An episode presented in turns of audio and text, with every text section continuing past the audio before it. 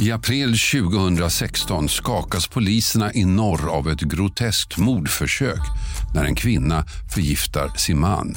Motivet? Att se honom dö. Här pratar vi då om förgiftningar av olika slag och det är ovanligt. Lyssna på hela avsnittet Giftgåtan i Piteå i podden Fallen jag aldrig glömmer i Podplay-appen. Podplay. Redan nu kan du lyssna på samtliga avsnitt från den här säsongen på plattformen Podplay.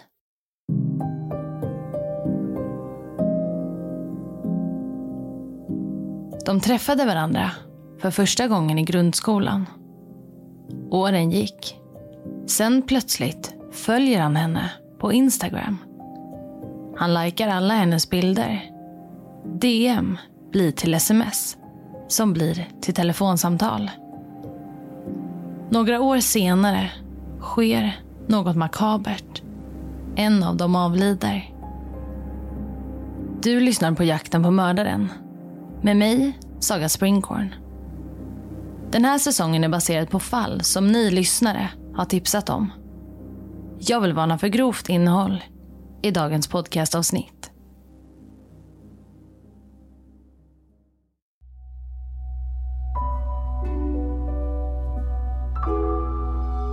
Lauren föddes år 1988 och växte upp i delstaten Kentucky tillsammans med sin familj. Familjen bestod av mamma Laurie och pappa Dale, inklusive hennes två systrar. De hade ett starkt familjeband. De åkte på resor tillsammans, umgicks, spelade spel till sena kvällen. Lauren hade ett extra starkt band till sin syster Beth. Lauren har beskrivits som en omtänksam och kärleksfull person. I mellanstadiet träffar hon Matt. Han var hennes klasskamrat. Där och då uppstår inga flammor, men några år senare ska Matt komma att bli förälskad i Lauren. I gymnasiet så flyttar hon tillsammans med sin familj till North Carolina. De lämnar delstaten Kentucky. När Lauren är i 20-årsåldern börjar Matt plötsligt att följa henne på Instagram. De hade inte haft kontakt med varandra på flera år. Men Lauren känner igen honom. Det var ju han från hennes gamla skola. Matt likar alla Laurens bilder. De börjar skriva till varandra i DM på Instagram. Därefter byter de telefonnummer och börjar smsa. Smsen blir snart till samtal. Efter några månader har de båda fattat tycke för varandra. De har daglig kontakt och det pirrar inom Lauren när hon tänker på Matt. De inleder ett distansförhållande. Matt bor ju fortfarande kvar i Kentucky och det är flera mil mellan dem. Lauren är 29 år gammal. Hon hade letat efter någon att dela livet med. Hon trodde starkt på en traditionell familj. Hon var redo och Matt dök upp i rättans tid. Lauren var djupt troende. Hon var ofta i kyrkan och arbetade där som ungdomsledare.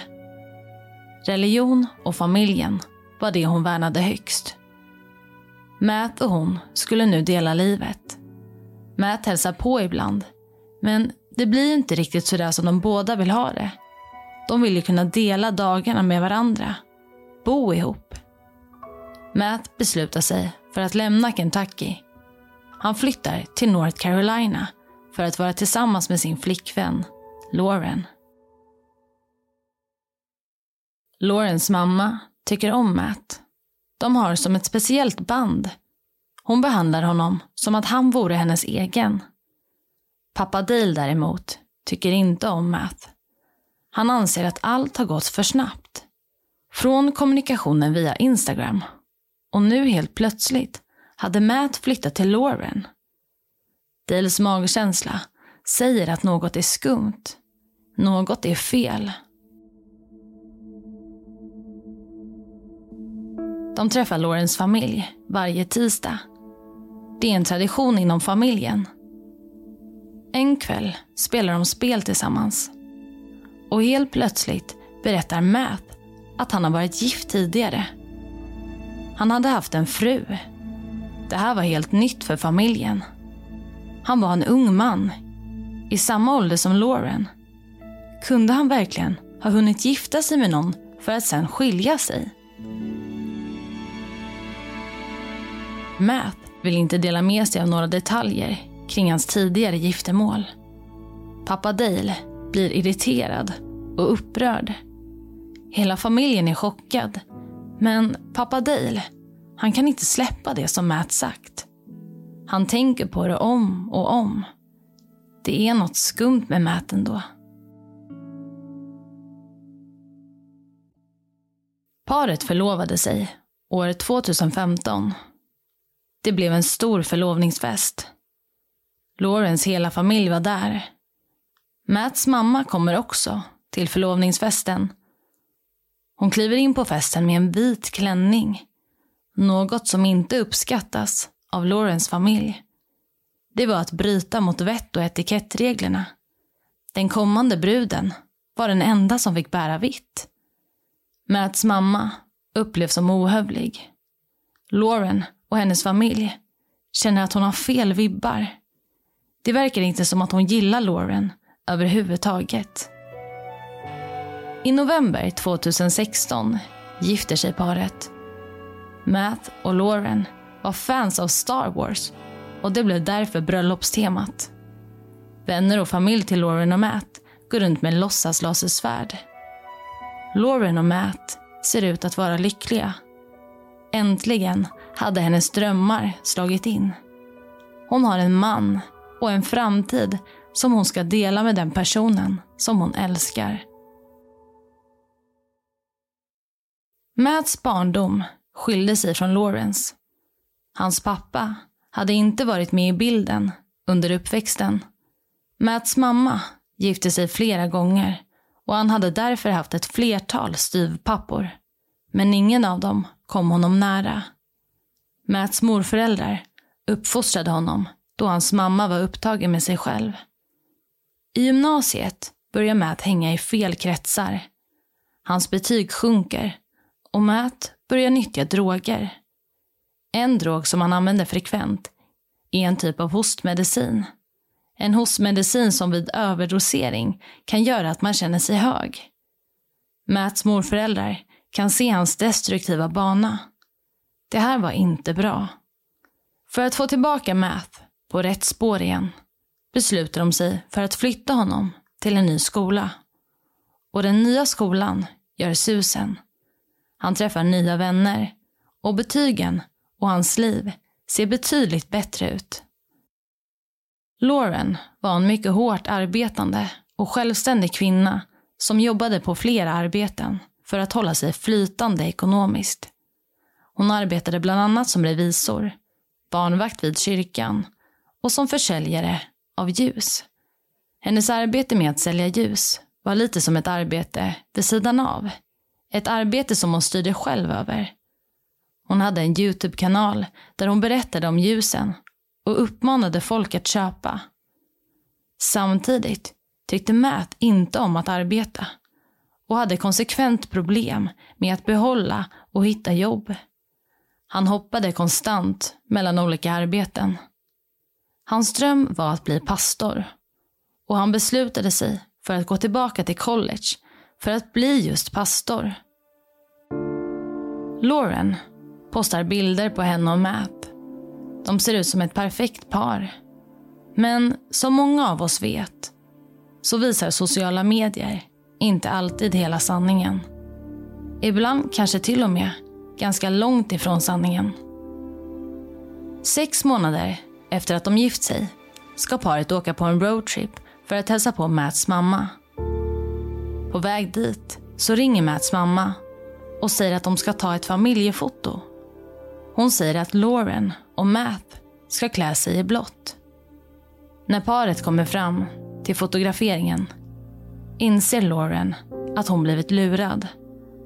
Alla män är klädda i blått och alla kvinnor som ska vara med i bilden är klädda i vitt. Lauren kände sig utanför. Mats mamma verkar inte vilja ha henne där. Mats mamma blir upprörd när hon ser att Lauren är klädd i blått. Men Lauren hade ju fått höra att hon skulle klä sig i just blått.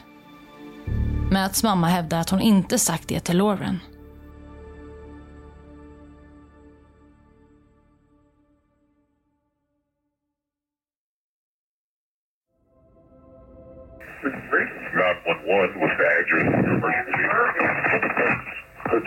Patuxent Drive. I had a dream, and then uh, I turn on the lights and she's dead on the floor. Oh my God.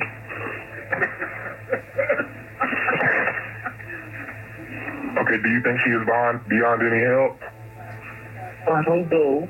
I don't, I'm too scared to get too close to her.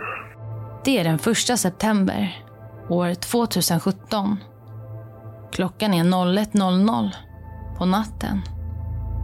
Matt ringer in till larmcentralen och berättar att Lauren ligger död på golvet. Han hävdar att han, av misstag, knivhuggit sin fru till döds under tiden som han drömt. Matt hade plötsligt vaknat och då sett sin fru ligga på sovrumsgolvet. Han säger citat. Jag hade en dröm och sen tände jag lamporna och hon är död på golvet. Jag har blod över mig och det ligger en blodig kniv på sängen och jag tror att jag gjorde det. Jag kan inte tro det här. Jag kan inte tro det här. Jag vet inte ens vad klockan är. Jag, jag kan se henne. Hon är 29. Hon andas inte. Herregud. Matt gråter och verkar vara förvirrad. Han fortsätter. Jag tog... Jag tog mer medicin än jag borde ha. Jag tog... Jag tog... Koricidin. Eftersom jag vet att det kan få mig att må bra. Många gånger kan jag inte sova på nätterna. Koricidin är en hostmedicin. Hostundertryckande antihistamin. På mindre än 15 sekunder anländer polisen till platsen. Lauren ligger i fosterställning med nävar av sitt eget hår i händerna. Hon är täckt av blod. Math är nu lugn och sansad. Han verkar vara med på banan. Inte som att han var påverkad. Lauren dödsförklaras omedelbart när de kommer till sjukhuset. Polis anländer till Laurens föräldrars hem. Innan de hinner säga något yttrar sig Laurens mamma. Hon frågar om det rör hennes dotter och om det är Matt som ligger bakom det. En polisman frågar varför tror du att Matt ligger bakom något? Jag har en känsla av det, säger Laurens mamma. De informeras på plats om att Matt dödat Lauren. I obduktionen framgår det att Lauren dött till följd av 123 knivhugg Brottsplatsen har sett iscensatt ut. Kniven var perfekt placerad på sängen. På badrumsbänken står hostmedicinen uppställd som i väntan på att någon ska hitta den. Matt hade nästan inget blod på sig när polisen anlände. Endast några droppar blod på tröjan och på skorna. Man tänker sig att Matt städat platsen innan han ringt larmsamtalet. Om Matt var den som låg bakom de 123 knivhuggen hade han haft en stor mängd blod på sina kläder, armar, händer, ja, på hela kroppen. Men man hittade endast ett par droppar på hans tröja och på hans skor. Matt hade definitivt städat, städat bort bevis.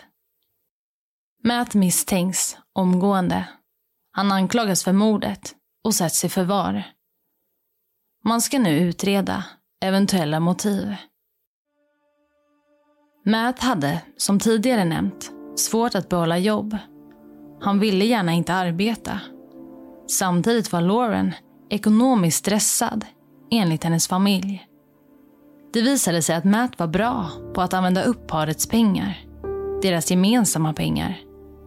De hade en budget och den överskred han gång på gång. Han köpte saker som spelutrustning och elektroniska produkter. Något som de inte hade kommit överens om. Han stal också pengar ur Laurens väska. Hon kunde inte lita på honom. Han hade gått över gränsen.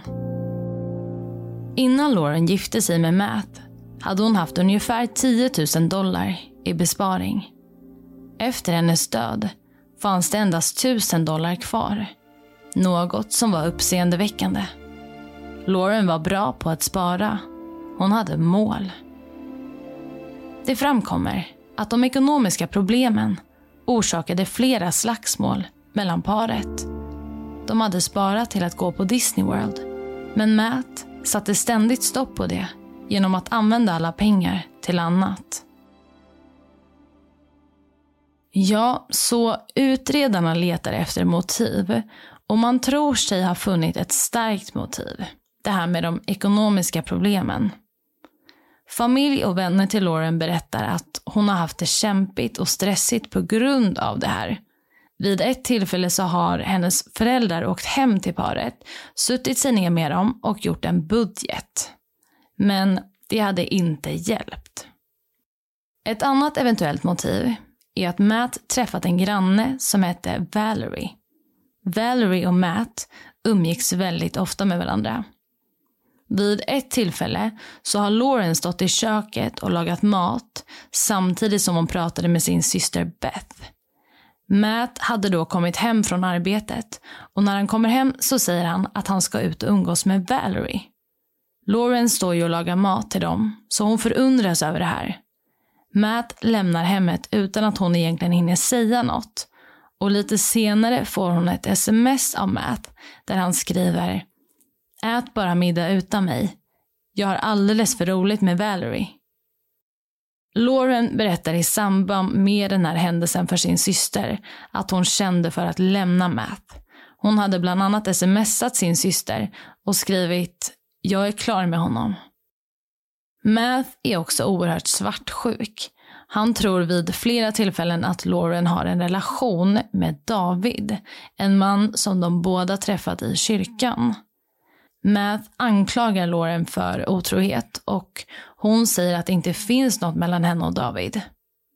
För utredarna så berättar Math att han tidigare har haft ett äktenskap med kvinnan Brooke. Äktenskapet hade avslutats då hon varit otrogen mot honom. Matt hävdar att Brooke åkte iväg på en resa med en annan man samtidigt som de var tillsammans. I efterhand har hon själv berättat att det inte är sanningen.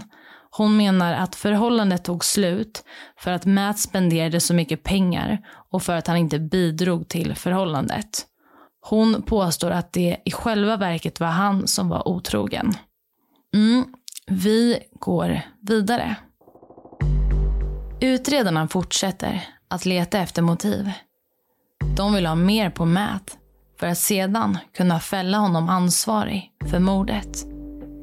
I Matts och Laurens hem hittas en dagbok. Dagboken tillhör Matt. Det visar sig att han brukar skriva ganska ofta i den där dagboken. Han har bland annat skrivit att han har låg självkänsla och att han funderar på om han var tillräckligt bra för Lauren. Han har också skrivit att han inte kände sig som en del av hennes familj. Och en dag finner utredarna något som är än mer häpnadsväckande. Matt har ett hemligt Instagram-konto. Många av bilderna på detta konto innehöll skärmdumpar från filmen American Psycho. Matt var besatt av just den filmen. Den handlar om en seriemördare, Patrick Bateman. Han är mordlysten, sinnessjuk och arbetar på börsen i New York. Matt hade tagit bilder på sig själv, utklädd till Patrick, som han sen lagt ut på sin hemliga Instagram. Under den sista instabilden, den sista posten, innan Lauren dör, har Matt skrivit citat. Alla tror att jag är en seriemördare. Hashtag hittade en ängel att döda. Matt ska också ha googlat på hostmedicinen som han intagit den aktuella kvällen. Han sökte bland annat på hur medicinen kunde påverka en person. Åklagaren hävdar att denna sökning kan bevisa att Matt planerade att döda Lauren. Man gjorde också ett luminoltest på brottsplatsen. Det visade sig att Matt städat. Han hade städat bort enorma mängder blod. Försvaret försöker förklara händelsen utifrån hostmedicinen och Matts påstådda depression, men utan framgång. Do you understand that you're pleading guilty to one offense? That's the offense of first degree murder. It is a felony. It carries the maximum penalty of death or life without the possibility of parole. Do you understand that? Yes, sir. Do you personally plead guilty to the charge I just described? Yes, sir. And did you in fact murder your wife, Lauren Hugelmeyer Phelps, by stabbing her multiple times? Yes, sir. says you're going to plead guilty to the offense I just described. Uh, you'll be sentenced to uh, life without the possibility of parole in the custody of North Carolina Division of Adult Correction. Is and you will not be eligible for parole. Is that your arrangement, sir?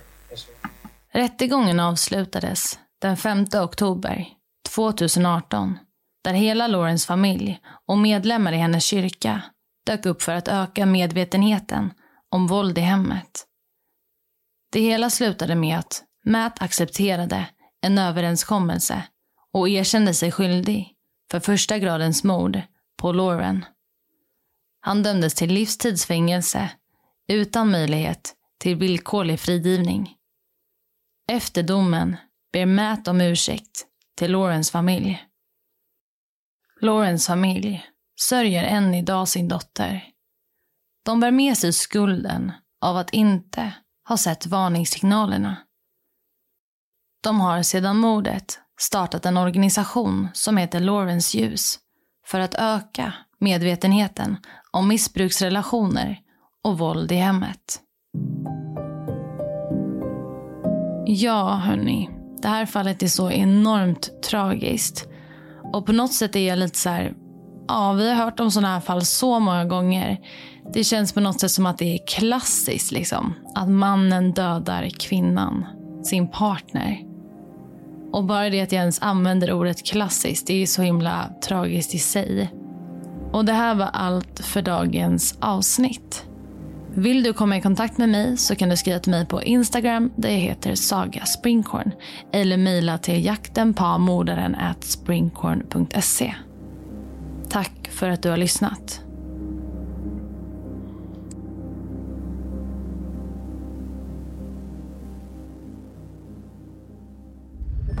Podplay, en del av